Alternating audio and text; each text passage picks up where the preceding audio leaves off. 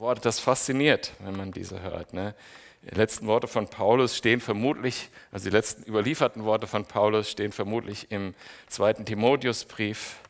Ähm, der Herr wird mich von jedem boshaften Werk erretten und mich in sein Reich bringen, in die Ewigkeit. Und es gibt auch überlieferte letzte Worte von Menschen, die nicht geglaubt haben.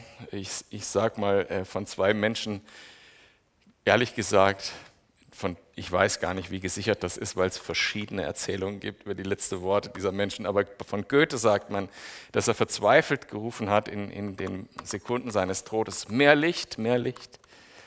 Und ähm, von Voltaire heißt es, dass er verzweifelt um sechs mehr Monate gebeten hat äh, und danach, dass er danach erst in die Hölle gehen muss. Ähm, ganz anderes Thema. Äh, in, als ich mittlere Bildungsabschluss gemacht habe, da in der Schule, da musste man oder da durfte man auch so Wahlfächer nehmen und ich habe das Wahlfach Elektronik genommen und dann hat man so Sachen zusammengelötet. So eine äh, Lichtorgel zum Beispiel, wem das noch was sagt. Also was, äh, ja doch, kennt ihr vielleicht noch, ne? wie auch immer, nur den Begriff vielleicht nicht. Das leuchtet verschiedene bunte Lichter äh, entsprechend zur Musik. Ne?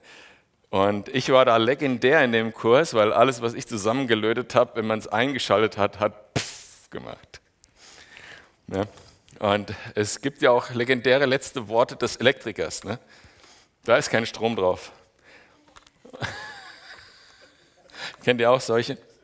Oder letzte Worte des Schauspielers. Ja, ist keine echte Munition.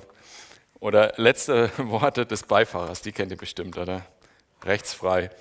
Genau, entsprechend in England linksfrei, ne, ist klar. Äh, also letzte Worte haben irgendwie eine Bedeutung jetzt äh, auch, äh, weil sie uns etwas sagen, uns näher bringen. Wer ist dieser Mensch wirklich gewesen? Die zeigen uns Identität, Essenz. Was, was ist, wenn man das zusammendunstet in ein paar Worte, dieses Leben? Was ist es gewesen, dieses Leben? Und sie geben uns manchmal auch einen kleinen Einblick in die Ewigkeit, an dieser Schwelle, wo der Mensch steht. Also gut, lasst uns mal einsteigen in Gottes Wort. Äh, die letzten Worte Davids. Äh, jetzt muss ich noch gerade dahin finden. Kennt das schon, das dauert bei mir ein bisschen bei mir. Also, 2. Samuel, Kapitel 23, ab äh, Vers 1. Herr, deine Worte sind wie ein Regen auf trockenes Land, deine Worte geben neues Leben. Wir bitten dich, dass du unser Herz berührst, deinen Heiligen Geist jetzt in unsere Herzen lässt, damit wir dein Wort verstehen und aufnehmen können, dass wir die geistliche Realität dahinter sehen können und dass du unser Leben veränderst. Amen. Also Vers 1. Und dies sind die letzten Worte Davids. Es spricht David, der Sohn Isais, es spricht der Mann, der hoch erhoben wurde, der Gesalbte Gottes, Jakob, der Gesalbte des Gottes Jakobs, der liebliche Psalmdichter in Israel. Der Geist des Herrn hat durch mich geredet und sein Wort war auf meiner Zunge. Der Gott Israels hat geredet, zu mir hat der Fels Israels gesprochen. Ein gerechter Herrscher über die Menschen, ein Herrscher, Herrscher in der Furcht Gottes. Der ist wie das Licht am Morgen, wenn die Sonne aufgeht. Ein Morgen ohne Wolken.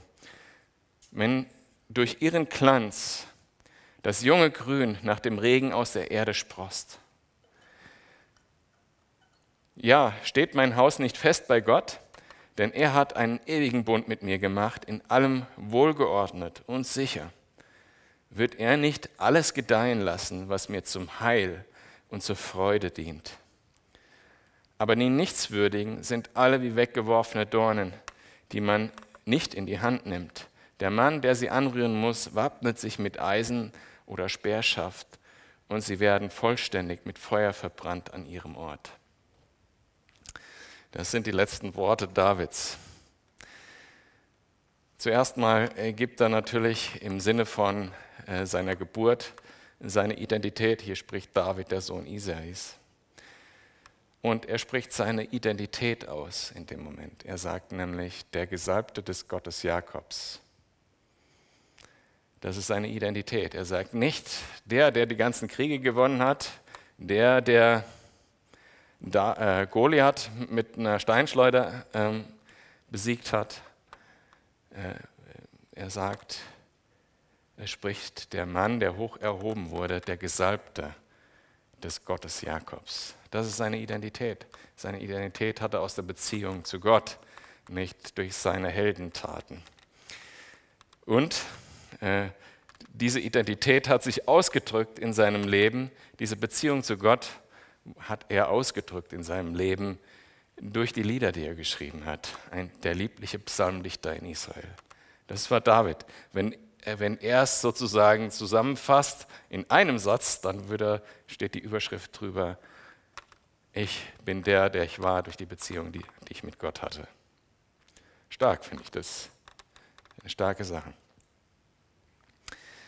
Dann erst spricht er darüber, ähm, was er getan hat. Und auch selbst da bei diesen Dingen ähm, spricht er, ähm, spricht er von dem, was Gott durch ihn getan hat.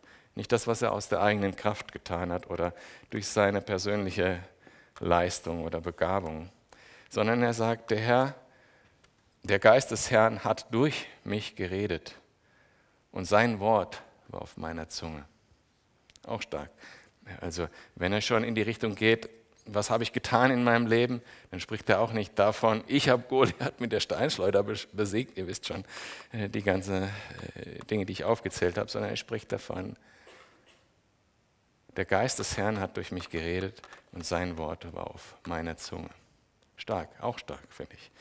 Wenn man so auf sein Leben zurückblickt, zurückblicken kann, dann ist es eine starke Sache. Und dann spricht er weiter, der Gott Israels hat geredet. Also der Geist des Herrn hat durch mich geredet, der Gott Israels hat geredet. Zu mir hat der Fels Israels gesprochen. Übrigens so ein, auch ganz interessant. Ähm, hier findet man im Alten Testament mal eine Stelle, wo die Dreieinigkeit vorkommt.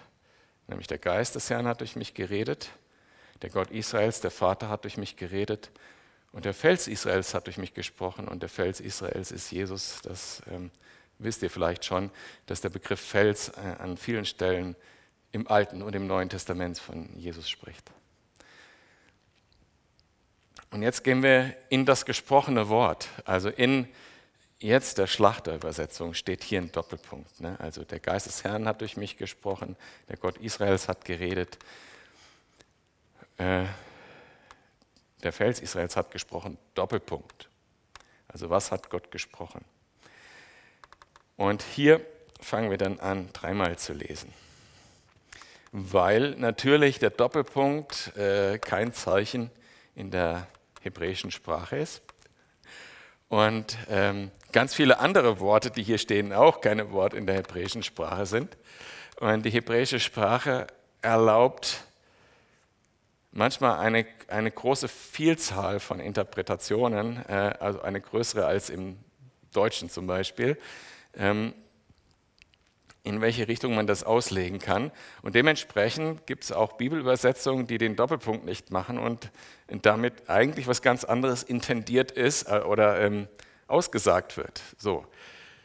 Ähm, und jetzt könnte man natürlich fragen, was davon ist dann die Wahrheit, der Doppelpunkt oder nicht der Doppelpunkt, um es mal so ganz flach zu sagen. Und ich würde sagen, alles dreis. Und deshalb müssen wir es dreimal lesen okay, mit den drei Bedeutungen, die sinnvollerweise da drin stecken können. Und ich versuche das euch sozusagen beim Lesen sozusagen in diese verschiedenen äh, Bedeutungen zu bringen. Also das Erste, was man zum Beispiel auch in der, äh, in der Auslegung, die die Hoffnung für alle macht, also es gibt ja Bibeln, die sind nicht eine wörtliche Übersetzung, sondern sind mehr inter, ganz starke Interpretationen des Texts, so zum Beispiel die Hoffnung für alle oder äh, die gute Nachricht, die umschreiben in diesem Text, der ist ungefähr ja, zweieinhalb Mal so lang wie jetzt hier bei der Hoffnung für alle und umschreiben das, was hier gemeint ist. Und äh, hier werden jetzt die nächsten Verse aus folgendem Blickwinkel dann gesehen. Und zwar, was spricht Gott über einen guten König? Wie muss ein guter König aussehen? Lasst uns das mal in diesem Kontext lesen zusammen. Also, der Gott, Gott hat durch mich gesprochen. ein gerechter Herrscher muss, deshalb ich füge jetzt mal das Muss ein, also um zu sagen, es geht hier um eine Anforderung. Ein gerechter Herrscher, ähm, so jetzt habe ich den Wort verloren, muss über die Menschen ein Herrscher sein, der selber die Furcht Gottes empfindet. Der, der die Furcht Gottes empfindet, ein Herrscher, der ist für die Menschen, über die er herrscht, wie, herrscht, wie ein Licht am Morgen. Wenn die Sonne aufgeht, ein Morgen ohne Wolken, wenn durch ihren Glanz das junge Grün nach dem Regen aus der Erde spross. Dieser Herrscher äh, führt dazu, dass alles, ähm, gut, dass alles gut ist für die Menschen, sagen wir mal so platt, ja. ähm, dass, dass sie versorgt sind, dass, ähm, dass Schönheit da ist, schöne Blumen. Ja. Also wenn man in Israel das mal erlebt oder irgendwo in der Wüste, ich weiß nicht, wer von euch schon mal in der Wüste unterwegs war, in Kalifornien gibt es das auch. Also total trocken, alles tot. Und dann regnet es, am nächsten Morgen geht die Sonne auf und dann ist der nächste Abend und am nächsten Morgen geht die Sonne auf und plötzlich ist alles grün und voller Blumen. Das ist total krass, die Farbenpracht, die Schönheit, die da ist. Wenn ein solcher Herrscher herrscht, der in Gerechtigkeit, in der Furcht Gottes herrscht, dann blüht alles. Dann ist Schönheit da, dann ist, sind die Menschen versorgt, dann ist Frieden da. Ja, und ein solcher Herrscher, dessen Haus steht fest, denn er hat einen Bund mit Gott. Und alles, was er tut, ist wohlgeordnet und das Land ist sicher. Und alles wird gedeihen und alles wird gut werden und alle werden sich freuen. Also das ist die eine Interpretation. Ne? Ein Herrscher, der so herrscht, in Gerechtigkeit und in der Furcht Gottes, dessen Volk wird es so gehen.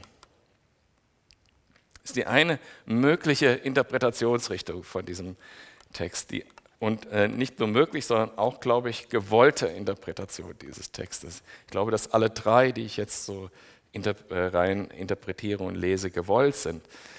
Äh, die zweite ist sozusagen eine Beurteilung Davids wenn man den Doppelpunkt irgendwie ähm, so liest, wie Gott hat zu mir gesprochen, du bist ein Gerechter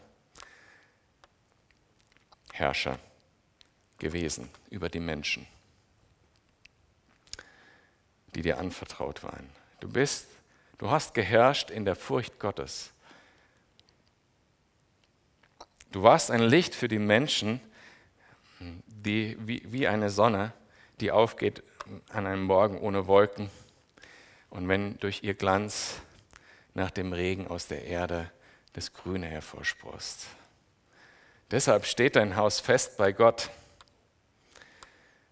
Denn ich, Gott, habe einen ewigen Bund mit dir gemacht.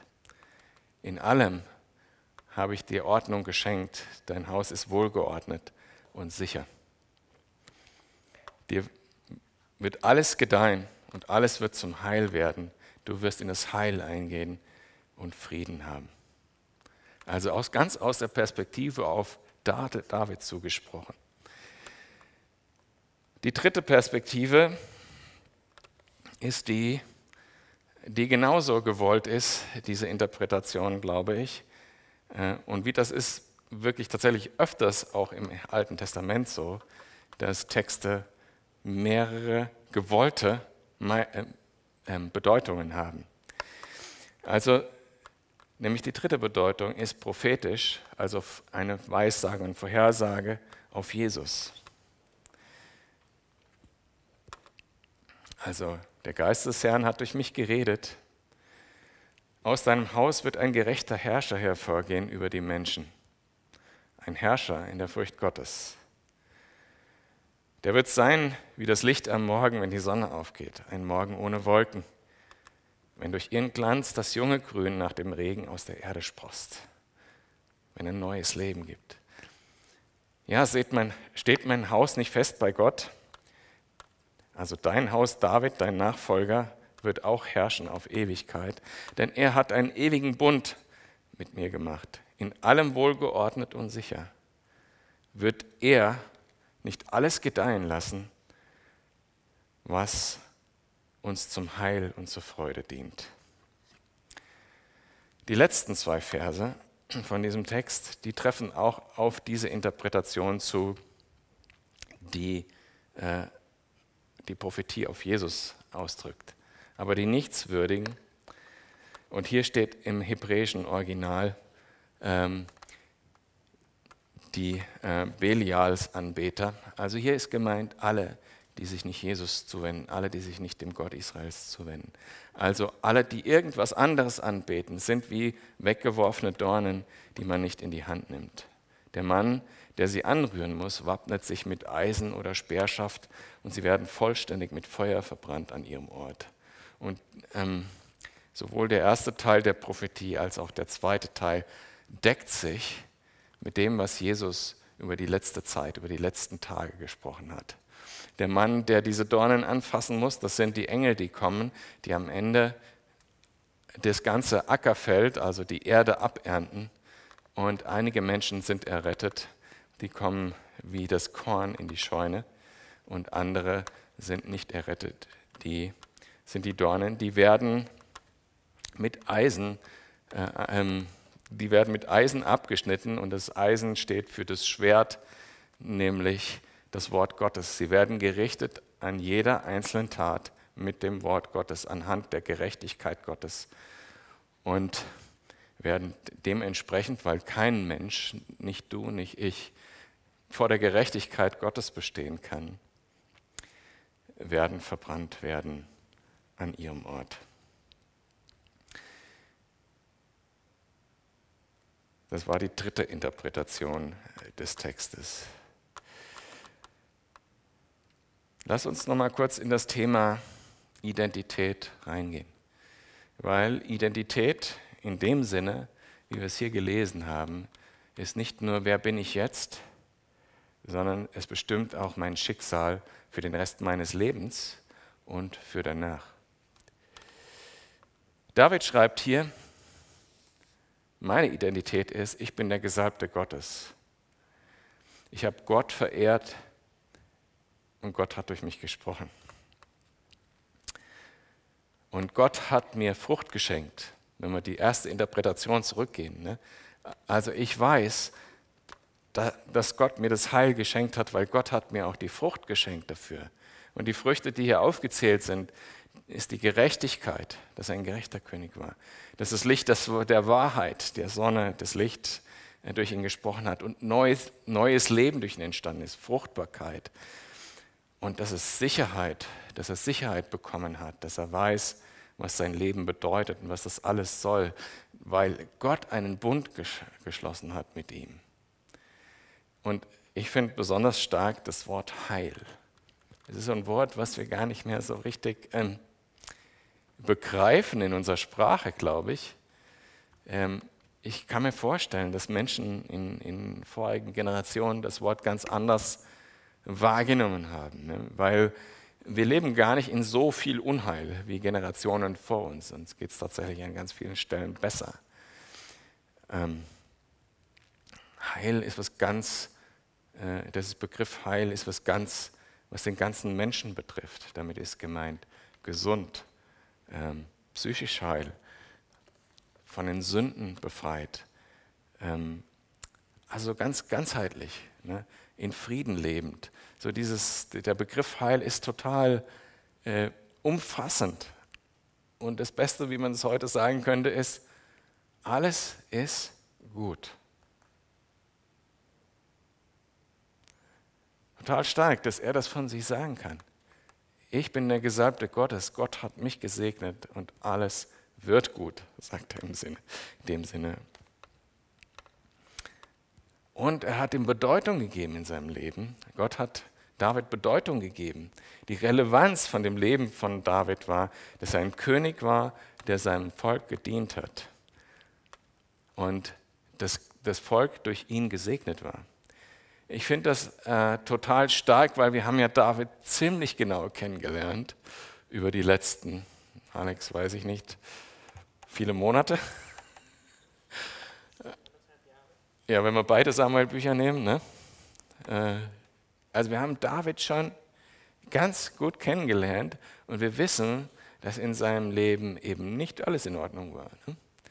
Äh, wir haben besonders erlebt, wie er einen Aufstieg gehabt hat, den er sich selber nicht verdient hat, wo, aus jeder Geschichte vorgeht, wie Gott, ähm, wie Gott ihn gesegnet hat. Und dann diesen, diesen krassen Punkt äh, dieser Sünde, des Ehebruchs mit Bathsheba und den Mord an Uriah, um das Ganze zu verdecken und so weiter. Und, und dann dieses ganze Chaos, was danach kam, ab Kapitel 11 bis jetzt.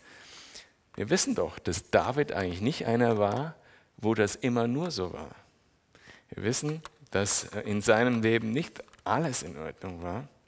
Und dennoch nennt Gott ihn ein Mann nach dem Herzen Gottes, nennt die Bibel im Neuen Testament ihn auch einen solchen, einen Mann des Glaubens, einen Propheten.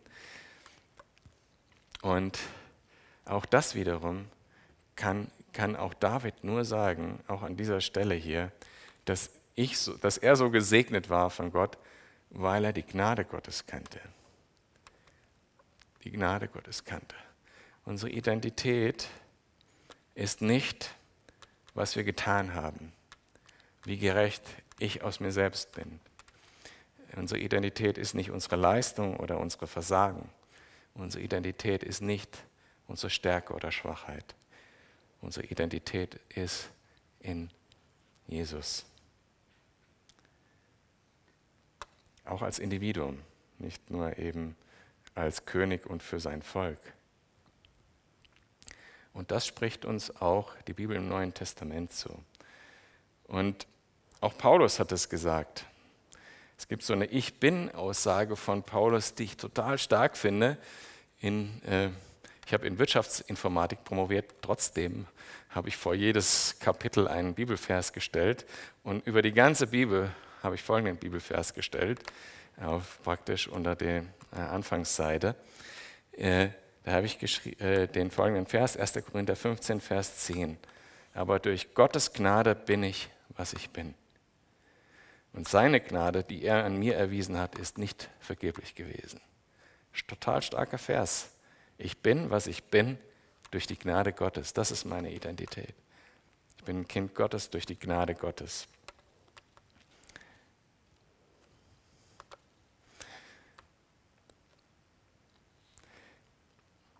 Das Ziel von Davids Leben und auch in diesem Text hier ist ja das Ziel, das reicht ja in die Ewigkeit hinein. Deshalb hat es so viel Bedeutung, dieses Wort, dass äh, diese Worte von David, die letzten Worte, dass sie so in die Ewigkeit rein reichen.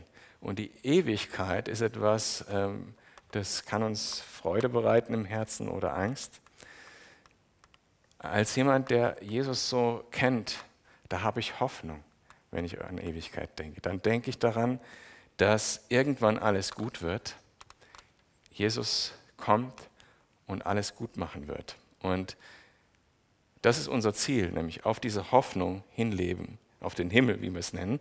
Und davon schreibt der erste Kol äh, der Kolosserbrief, äh, Kapitel 1, Vers 27 dass Gott bekannt machen will, was der Reichtum der Herrlichkeit dieses Geheimnisses unter der Heiden ist. Also die Herrlichkeit, die auf uns wartet, diese Herrlichkeit der aufgehenden Sonne nach einem Regen, wenn das Grün sprost, die Herrlichkeit der Gerechtigkeit, die Herrlichkeit der Sicherheit des Friedens, die Herrlichkeit, wenn alles gut ist. Dieses Geheimnis unter den Heiden ist nämlich Christus in euch, die Hoffnung der Herrlichkeit. Ich aus mir heraus, in meiner menschlichen Identität, habe überhaupt gar keine Hoffnung auf Herrlichkeit. Ich bin das, was ich bin. Und wenn ich älter bin, wird es noch weniger Herrlichkeit, zumindest vom Anschauen her, äh, sein. Wir haben, und wir haben wenig Herrlichkeit aus uns selbst. Ne? Und äh, manchmal kann man, äh, wenn man sich darüber nachdenkt, denkt man nicht daran. Man denkt, ah ja, ich bin doch besser als mein Nachbar oder sowas. Manchmal denkt man genau das Gegenteil. Ähm, ich bin der schlimmste Mensch auf Erden. Aber Fakt ist, wir sind alle nicht herrlich in uns selbst. Wir haben nicht das, was Gott hat, absolute Gerechtigkeit, von dem hier auch die Rede war, sondern wir sind, äh, wir sind fehlerbehaftet. Aber Gott hat uns geschaffen, dass wir in unserer Fehlerbehaftetheit die Gnade Gottes kennenlernen, die uns eine neue Identität gibt in Jesus. Und dann auf die Hoffnung die der Ewigkeit hinleben. Diese Substanz, diese Substanz, die das Leben von David gehabt hat, die ist total stark. Gerechtigkeit, Licht der Wahrheit, frisches Leben in Fülle, frisches Grün, Heil, Gesundheit, Wohlstand, Freude, ewiger Frieden, Ordnung.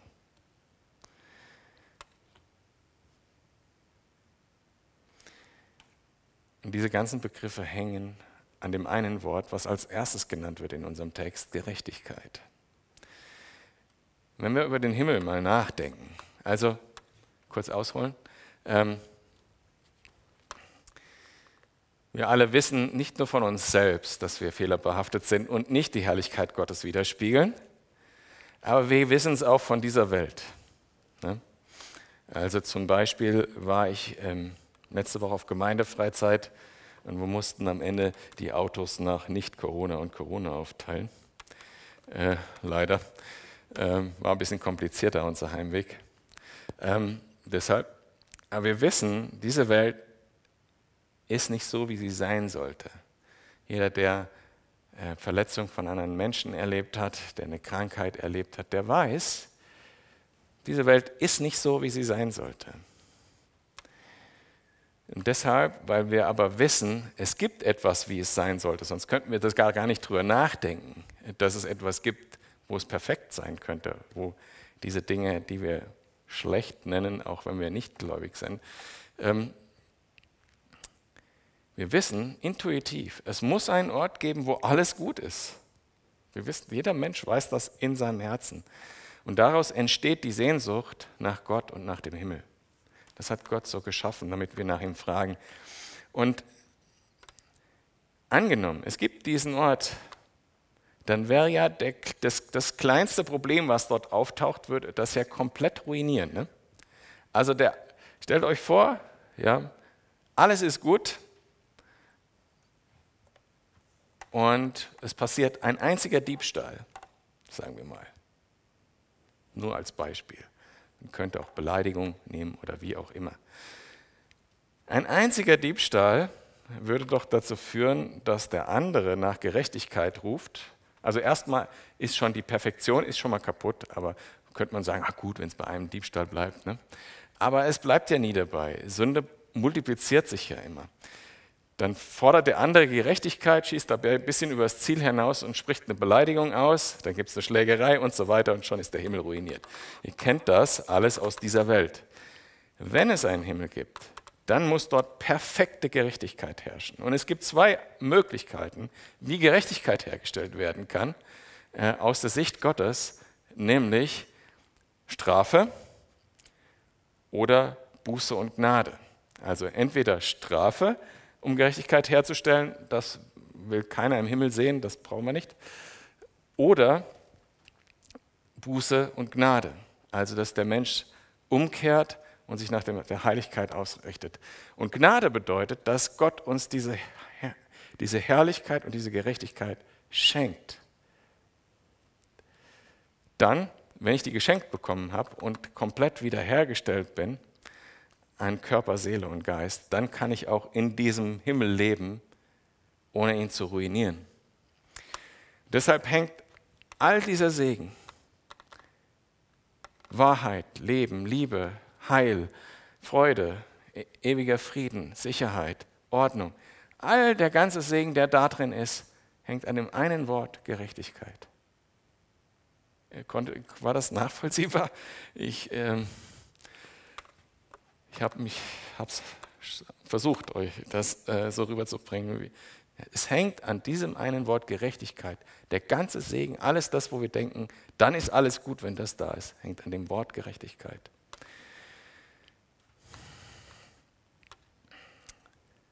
David hat am Ende seines Lebens gesagt, ein gerechter Herrscher. Das finde ich stark, aber auch aus menschlicher Sicht unglaubwürdig, weil wir wissen ja, was David alles getan hat. Wir wissen also, wie stark David tatsächlich Glauben an die Vergebung, Gottes Vergebung schon hatte. Und wenn man zurückblickt in sein Leben und je älter man wird, gibt es immer mehr äh, Möglichkeiten, Dinge zu bereuen und ähm, ein zerbrochenes Herz darüber zu haben, was man selber getan hat. Je älter man wird, desto mehr hat man da angesammelt. Und David hat ganz schön was auf seinem Konto. Und er hatte auch ein zerbrochenes Herz, das haben wir ja gesehen als an den verschiedenen Stellen. Und dennoch konnte er sagen, ich habe die Gerechtigkeit gehabt, die mir Gott geschenkt hat. Gott hat durch mich gesprochen, sagt er dann. Und das ist jedem von uns möglich, indem wir die Gerechtigkeit von Gott annehmen. Weil die zwei Möglichkeiten, geschenkt aus Gnade oder Strafe, die Strafe hat Jesus schon getragen. Jesus hat die Strafe getragen und deshalb gibt es überhaupt den zweiten Weg, dass Gerechtigkeit aus Gnade möglich ist. Letzte Worte. Wenn du morgen einen Unfall hättest, was sollen die Menschen über dich sagen? Was ist dein Vermächtnis? Was soll die Essenz deines Lebens sein?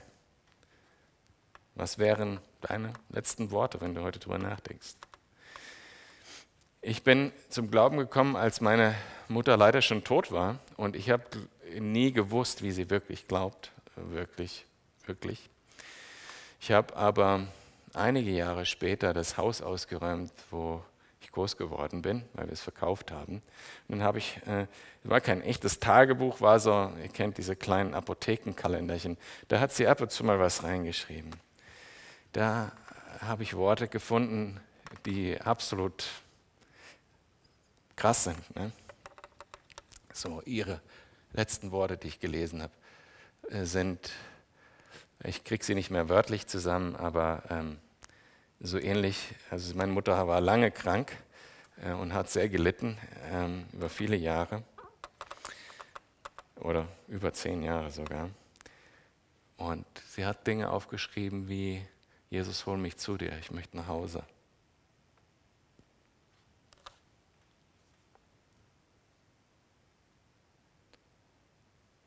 Ich muss mich kurz sammeln. Wenn ich als Pastor auf eine Beerdigung gehe und die Person gekannt habe und weiß, dass sie geglaubt hat, das ist total stark. Wir haben das letztes Jahr einmal gehabt, wenn ich da sagen kann, wenn ich vorne stehe, ich weiß, sie ist im Himmel. Sie hat Jesus lieb gehabt. Sie kannte die Gnade Gottes. Das ist stark.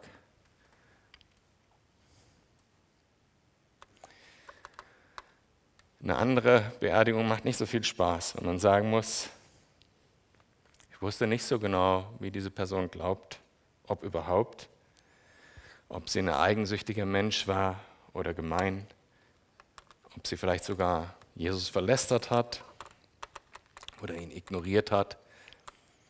Das ist nicht, macht keinen Spaß, so eine Beerdigung zu halten. Aber jeder Mensch hat diese Entscheidung zu treffen, so wie auch in diesem Text. Will ich der Gesalbte Gottes sein? Will ich die Gesalbte Gottes sein? Oder will ich zu denen gehören, die mit der Härte des Eisens des Wortes Gottes gerichtet werden? Und diese Entscheidung, die kann man nur treffen, solange wir auf dieser Seite sind, aus Glauben. So hat sie David getroffen. David hat sie getroffen, er hat Gott vertraut, so über alle menschliches Sehen und Wissen hinaus, äh, auch in Situationen, wo der Riese ihm gegenüberstand. Und das machte sein Leben aus. Ich war Gesalbter Gottes. Und eigentlich kann er das ja auch jetzt immer noch sagen, wenn er im Himmel ist, ich bin immer noch Gesalbter Gottes. Diese Entscheidung muss jeder Mensch treffen, auch du, wenn du sie noch nicht getroffen hast. Verschieben ist auch eine Entscheidung. Und der Tag, wo die Entscheidung nicht mehr möglich ist zu treffen, kommt auch irgendwann. Ich schließe so ab an der Stelle und bete noch. Und dann kommt Alex nach oben und äh, wird das Abendmahl äh, mit uns einnehmen. Herr im Himmel, ich danke dir, dass du uns gerecht sprichst durch deine Gnade. Danke, Jesus, dass du das bewirkt hast, indem du für uns am Kreuz gestorben und wieder auferstanden bist. Danke, Jesus. Bitte dich, dass die, die unter uns sind, die zweifeln,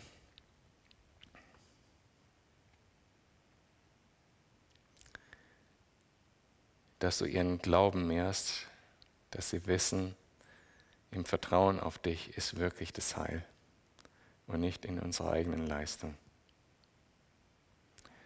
Bitte dich für die, die die Entscheidung noch nicht wirklich getroffen haben, dass sie heute Abend den Anlass wahrnehmen, wo du zu ihnen gesprochen hast und sie für dich entscheiden und eine neue Identität bekommen von dir. Amen.